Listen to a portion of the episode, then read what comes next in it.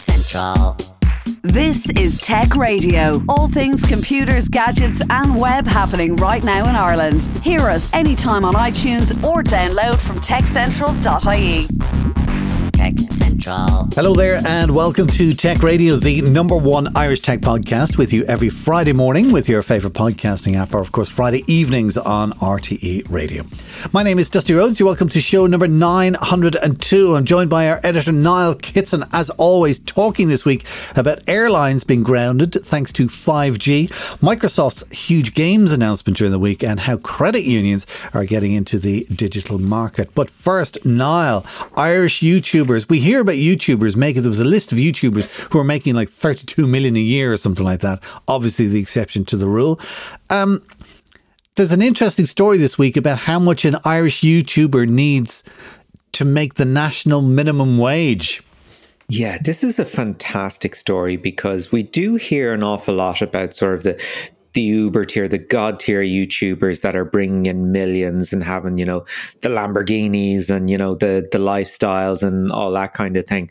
Um, well, now we're finally getting a little bit of clarity. Um, so uh, this is data that was released earlier this week and it showed um, roughly how many views you need to get to reach the average minimum wage, which in Ireland was listed as just under 33,000. Okay, that's the minimum Okay. wage. That's that's the the average wage. Oh, it's the Average average, wage. It's not the minimum Right. wage. It's not the minimum wage; it's the average wage. Okay. Okay. Very important distinction. So, um, if you if, if you were to make YouTubing as your job, to make being a YouTuber as your job, and hope to get a reasonable living out of it, how many times would you need? How many uh, views would you need per year to actually make it? And that's including, you know, revenue from you know, all, all the pre roll ads, all that kind of thing. So, would you care to hazard a guess?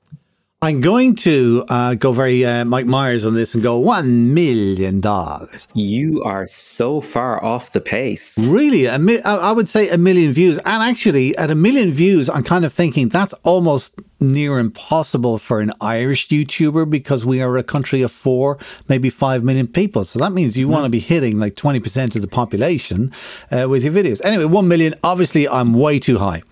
You would want to be hitting 9.4 million. Tumbleweed. Tumbleweed. There's nothing wrong with your podcast player. That's just pure silent shock. What? Nine million? More than 9 million, Okay, so yeah, now yeah. you're talking about 9 million views overall. So 9 million Yeah. views of all of your different videos that you Yeah, do, not exactly, just. yeah. Okay, all right, okay.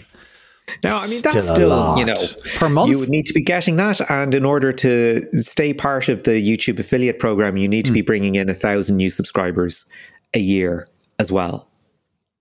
Thousand new. Well, look, if, if you're doing 9 million views, you're going to be bringing in a thousand new subscribers a year, anyways. So the interesting thing is Ireland came in at seventh, right? Okay. Number one was Liechtenstein, where the net average annual salary is 50, we'll call it 59,000. So you would need 16,700,000 views on YouTube in order to make the, uh, the uh, National minimum wage. annual salary. Yeah, all right. And you're talking there in Ireland, 32,000. Let's round it up to 36 for the sake of argument, which is three grand a month, and that's before tax. Yeah. Yeah. I mean, 3,000 euro a month for all of the time and the sweat and the equipment and the everything that goes into making a program like that. Yeah. So you're really you're going to have to look at things like endorsements and product placements and that sort of thing and your your extracurricular activities like, you know, fashion labels and you know, uh, market licensing out your name, all this sort of thing. That's that's that's where the money is. Or if you're certain YouTubers that I'm not even going to mention, you know, a second career as a fighter or something like that. Well, I think I'm not going to go into YouTubing then. I'll stay here as a podcaster with your good self because uh, I definitely have a face for radio. And the less said about that, the better. Uh, let me get into, uh, you know, I'm an aviation nerd uh, and I love all things. I'm watching this story in the States. Very, very interesting how they're trying to introduce 5G, um, but it's being held back because the airlines and the airports are going, no, 5G is going to bring all the planes down. This is not the story that I thought it was going to be because I thought this was going to be like one step away from like chemtrails and this sort of thing that, you know, the total wingnut conspiracy conspiracy theory stuff, but there, there there is actual merit to the story. Um, fill us in there is a little bit of merit to the story. Uh, 5G, right, works in what's called C band, which is between 3.7 and 4.2 gigahertz. Just remember 3.7 and 4.2, right? They call it kind of a, a, Goldilocks band because you're able to get a really fast speed on that, but wide coverage at the same time. So you don't need a billion transmitters and, and all that kind of stuff. Um, mm. However, it's not cheap. Verizon and AT&T in the States have spent nearly $70 billion acquiring the licenses just to do 5G. Then they have mm. the technical cost of the rollout and stuff like that. So there's really, really, really big money in this, okay? And of course, then you've got the airline industry where there is really, really, really big money in it as well. Now, uh, 5G works on 3.7 to 4.2 aircraft altimeters, okay, which is a key part of the aircraft which tells you how high you are above the ground. That works between 4.2 and 4.4. So it's just above the area where 5G is. And this whole war is going on between the, the FCC in the States and the FAA, um, where they're kind of saying, yes, but what if there's a little bleed over as a plane is coming into land and it's incorrectly saying that you're at, you know, a thousand feet when you're actually at 200 feet? And you might think the pilot, you might think that the pilot would know, but if you are in bad weather conditions, and bearing in mind that a lot of planes are able to auto land, okay, so mm. literally they will land on their instruments and touch the wheels on the ground, and the whole thing without the pilot intervening. That's how airports are, that's how aircraft are able to land at foggy airports. So, in order, let me come up with a, a, a rubbish analogy. You're, we're scanning the, the radio band and there's space between channels. Mm-hmm. What they're saying in the States is that when it comes to 5G and instruments on planes, there is no gap between the channels. Kind of, yes. The band of channels mm. are, are, right beside each other. Now, the reason we haven't heard this problem in the EU is because in the EU, the C band is between 3.4 and 3.8, which means that there is a gap between the two uses of frequency. Right. Okay. Okay. Uh, also, then for safety, uh, what they've done in Canada and what they are doing in France is they are using lower power um, 5G uh, transponders in airports mm-hmm. or around airports. Uh, and they're also making sure that the frequencies used around airports are at the lower end of the scale. So they're away from that 4.2 where the, uh, uh, the planes use. Right. So there's a lot of power management involved there as well. Yes technically, this whole thing, I, I, don't know why it's blowing up. Uh, I think that it is uh, some kind of a power struggle between the FCC and the FAA. Uh, uh, there's billions of dollars at stake, and um, it, it's something to do with that. It's certainly not so a technical is, is this problem. not something that should have been, you know, hashed out at the the infrastructure stage at the yeah, at the concept yeah, yeah, stage absolutely but uh, you know kind of one party has obviously just bailed ahead and gone with it and now the other party is mm. going well you must stop so on and so forth. You should go to the courts. and you oh, find lots of stories it. like that. Be a court reporter for a while.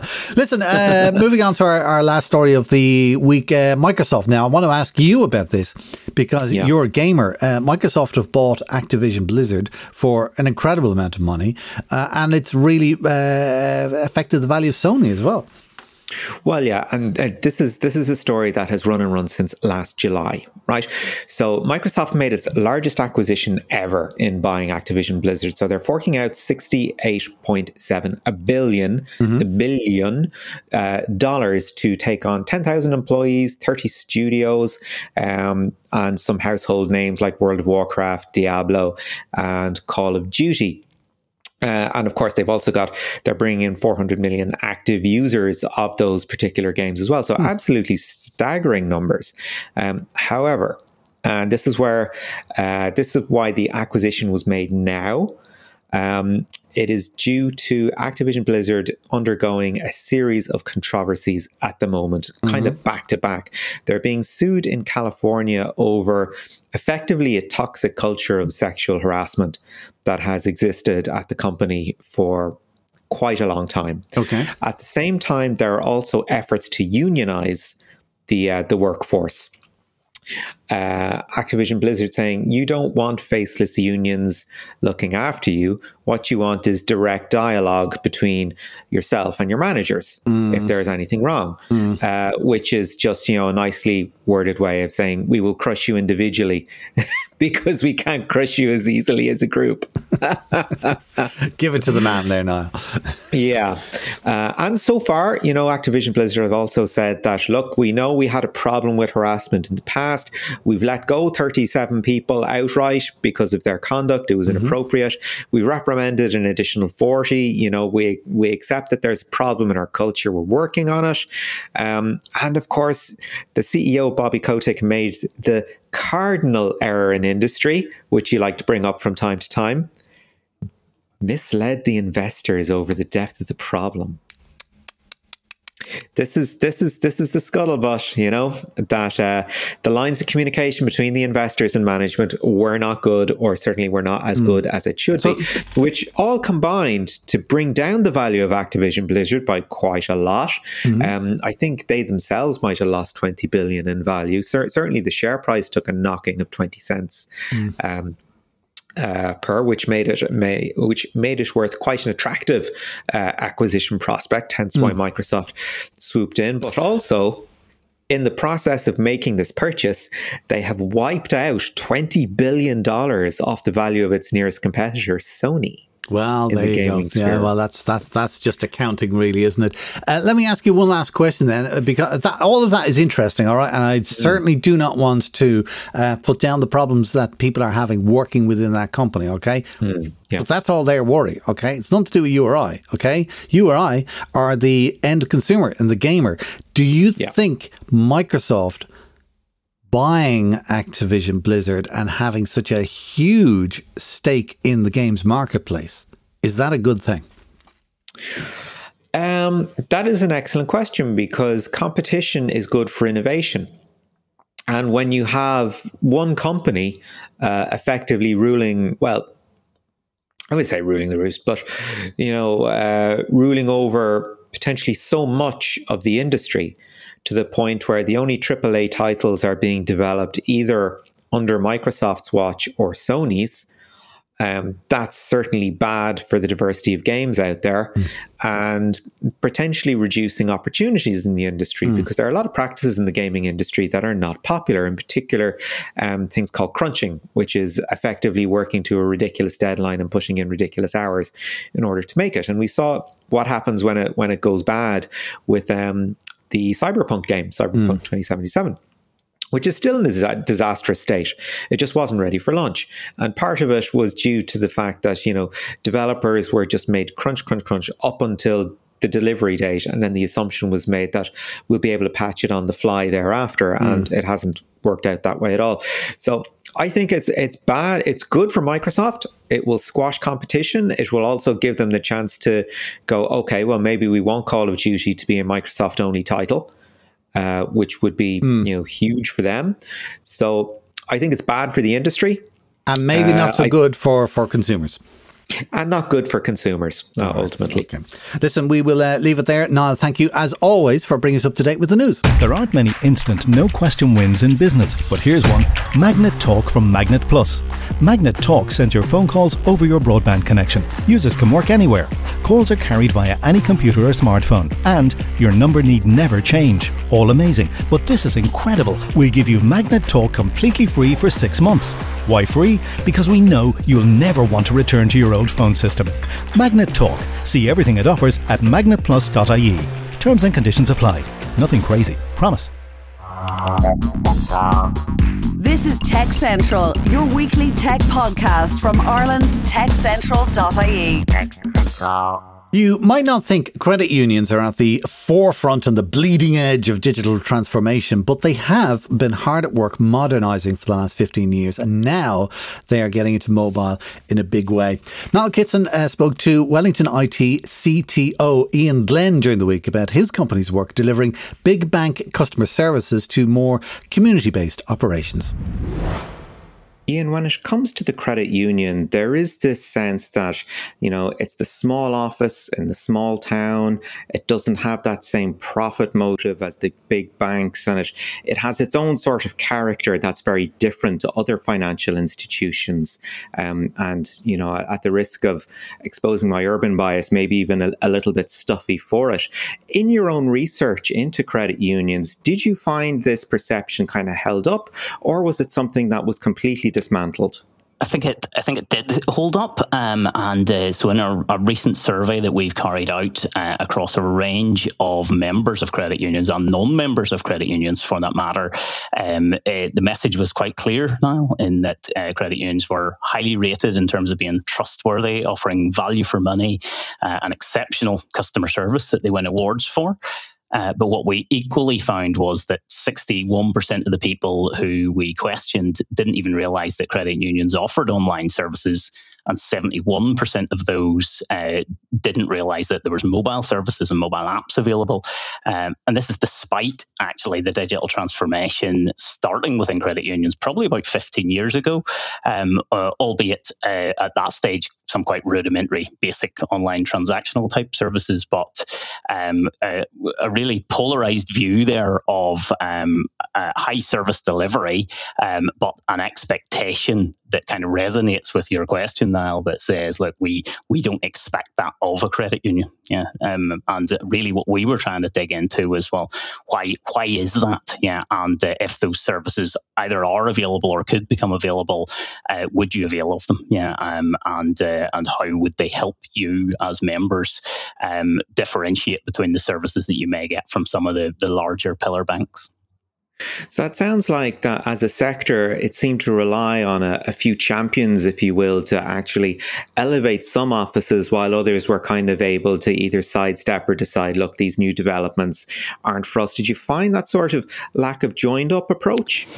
Yeah, I think there's a there, there are differentiations in the market. Um, obviously, there's two types of credit unions now. There are community-based credit unions, which are very branch network um, uh, centric uh, and industrial credit unions where uh, they're, they're they're covering the, uh, the, the entirety of the uh, island of Ireland in most cases, um, and therefore those those breed different demands both for the credit union and for the uh, particular members of those credit unions. but I think marketing also plays a big role in this, um, and I think that what's happening is that many of the credit unions are uh, seeking to capitalize now on some of these services that are available um, and work uh, on engaging with their members to publicize and market the availability of these services uh, and help and support them uh, in terms of how they can use them and how they can add value from a convenience standpoint. So, really, the, the, the, major difference we've seen is probably partly in the uh, common bond demographic between community and industrials, uh, but also uh, about marketing and publication because, uh, as, as, the results show, and it's, it's an awareness here uh, that, that's primarily the issue um, in terms of members' expectations. And I think members are probably becoming much more demanding, particularly over the last two years, where they have these services that they really like locally, but of course that that same access hasn't been there for very obvious reasons. So that I imagine there's this sort of uh, customer side demand to get more digital services, to get sort of apps in the hand, the the, the sort of things that they expect from the big banks. Uh, did you find that that sort of expectation is is there now? Uh, absolutely, now. Uh, you know, member expectation. You know, technology has become commoditized. Um, this was particularly prevalent in our results um, for the younger demographic, um, and because that's they've grown up with the expectation. They they they draw parallels to the fintechs, the N26s, and the Revoluts of this world. Uh, their, their expectation, their baseline expectation, is that there's going to be an app that's going to have a full set of features available. Um, so the demand profile is changing. Um, and people are seeking convenience, yeah, um, and uh, therefore uh, it, it, moves from a nice to have to be an, an absolute essential. Uh, and what we're really seeing is that the age demographic plays a big role in that.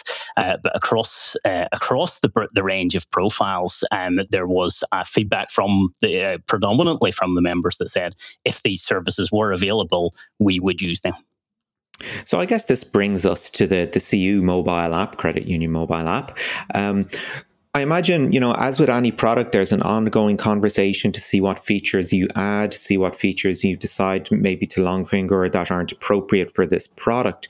So, how did that development process begin? Did it start with that sort of grassroots um, conversation, or did it come from, you know, the the wider credit unions just going, look, we, we need to keep up with the facilities that either the pillar banks or the the new fintechs are offering? Interestingly, it's a, it's a combination of different things, Niall, in that uh, I, I, mentioned a little bit earlier that we um, have been engaged with credit unions working on digital uh, revolutions for the last about 14, 15 years. Um, so what, what we had already developed was a fairly comprehensive online banking facility for credit unions. But what, what we found through our research was that uh, they just the, there's an expectation of a mobile app. People expect to be able to go to the app store, have an app that serves a purpose. Um, so uh, one of the big drivers for us was to say, well, um, we we must have an app in the store. Uh, that app must uh, be branded, uh, and uh, you know, back to my conversation about marketing, it must you know promote the credit union, yeah, and all the things that are great about the credit union. Um, but one of the other technical challenges that we needed to look at was um, the you know the actual process of ease of access, right? And that's that's both about you, know having to navigate to a website to log in, but also the actual login process itself now. Uh, and obviously, as we build a mobile app, one of the uh, the, the key requirements for us was to ensure that the uh, ability to access the app and log in quickly and easily was important. Uh, and therefore, um, what our research shown was that if we could do that, then it would make life easier for people to access their funds. So that meant, um, you know, from the get go, we were looking at, you know, um, biometrics, you know, be that facial biometrics uh, or fingerprint recognition in terms of just ease of access, right? And one of the uh, one of the reasons that that's important might sound like a baseline thing, but one of the reasons it's important for the credit union sector is that when people were using the credit union online services, it wasn't like their bank currently, where they weren't logging in all day, every day on a regular basis. Um, and therefore, uh, having that ability to quickly and easily do that was important. So that was one big driver. Um, I guess another one is that we had started a piece of work uh, prior to the development of the app around onboarding, so uh, membership application joining process. Um, so what we uh, what we decided to do was uh, connect the dots and say, well, uh, our new mobile app will allow uh, prospective members to go to one of the relevant app stores, download the app of their local credit union, uh, and they can then join uh, via the app. Yeah, and it will use artificial intelligence to do, you know, facial recognition. So, what you know, key features that are used by some of the fintechs allow the member to then um, uh, engage on online services as soon as they become a member, uh, immediately right through to, um, you know, applying for loans online. So, the, you know, so the second demand here was, uh, if you're going to have an app, it needs to do everything. Okay, um, and from that point of view, that was about joining uh, having online access, uh, being able to transfer funds, uh, apply for loans, um, uh, right through to um, you know uh, other features like electronic signatures. So, in other words, can you um, electronically sign a credit agreement without having to visit a branch? You know, so so I suppose the big driver being that really what we wanted to do with the app was enable credit unions to attract those members who were demanding uh, online and digital services and demanding them in an easy, frictionless way um, to actually engage with a credit union that may not have been necessarily on the radar before and be able to do that with, actually without ever having to step foot in a branch at all. You mentioned the term frictionless there, and another preconception that you might have about credit unions is that there there are quite a lot of older members out there. To what extent did that sort of frictionless or accessibility element inform the design of the app? Um, I, I think, be, being honest, uh, we probably had uh, a few goes at this uh, to get to get to where we needed to get to um, in terms of the process, and I, I guess that's why I was uh, focusing on the login process um, initially. Uh, but what it what it meant was that we focused in on what are the key features. So we were able to use data analytics to say, well, based on people who are using our current online services, what are what are the types of activities that they are undertaking? Um, and we could also correlate that with members who present in branch. Uh, uh, and what that enabled us to do was say, well, actually, what does the landing page of the app look like? Um, and uh, one of the things then that we, we, we built into the app very early on was a you know a quick access type feature. You know, so a persistent uh, menu that, that sits at the bottom of the app that lets them get to key features. You know, such as their their main account uh, or apply for a loan, um, or or in fact contact the credit union For that matter. Um, and that was a, another key point, which is how, how do we build the app in such a way that we can help uh, and support the members.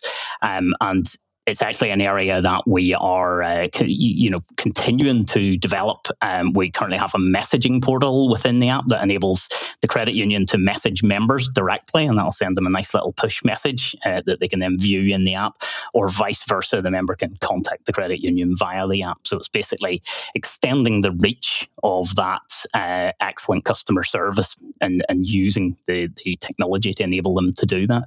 Um, so I would say this is an ongoing exercise uh, now I don't think the uh, the, the UI UX piece is ever completed. Uh, we're already working on a, a rebranding um, of the uh, the app on the uh, on the the entire uh, landing screen um, because we think that you know as the technology moves on and as the usage of the app moves on, then it gives us um, opportunity to to continually build on that. Um, and I think it's interesting in the credit union market is you do have a diverse uh, demographic here, um, and uh, therefore what we're doing is looking at well how uh, uh, how do we meet all of those demands? Um, and one of the things that we're we're planning to do this year is actually perform a member survey within the app uh, and allow members, you know, in addition to the the app store comments and reviews and rating that they could do today, but an actual in-app uh, targeted questionnaire process that helps us, you know, with that ongoing process of continual improvement. I suppose then just to, to wrap up on that point, sort of bringing together the sort of the uh, the personal experience through surveys, or you know a slightly more dispassionate um, use through uh, through data mm. uh, and seeing the features people are actually using. Have you actually experienced it in the opposite direction, where you've had a look at it and go, do you, do you know what? People really aren't using this bit over here. Either we're doing it wrong, or maybe we don't need it at all.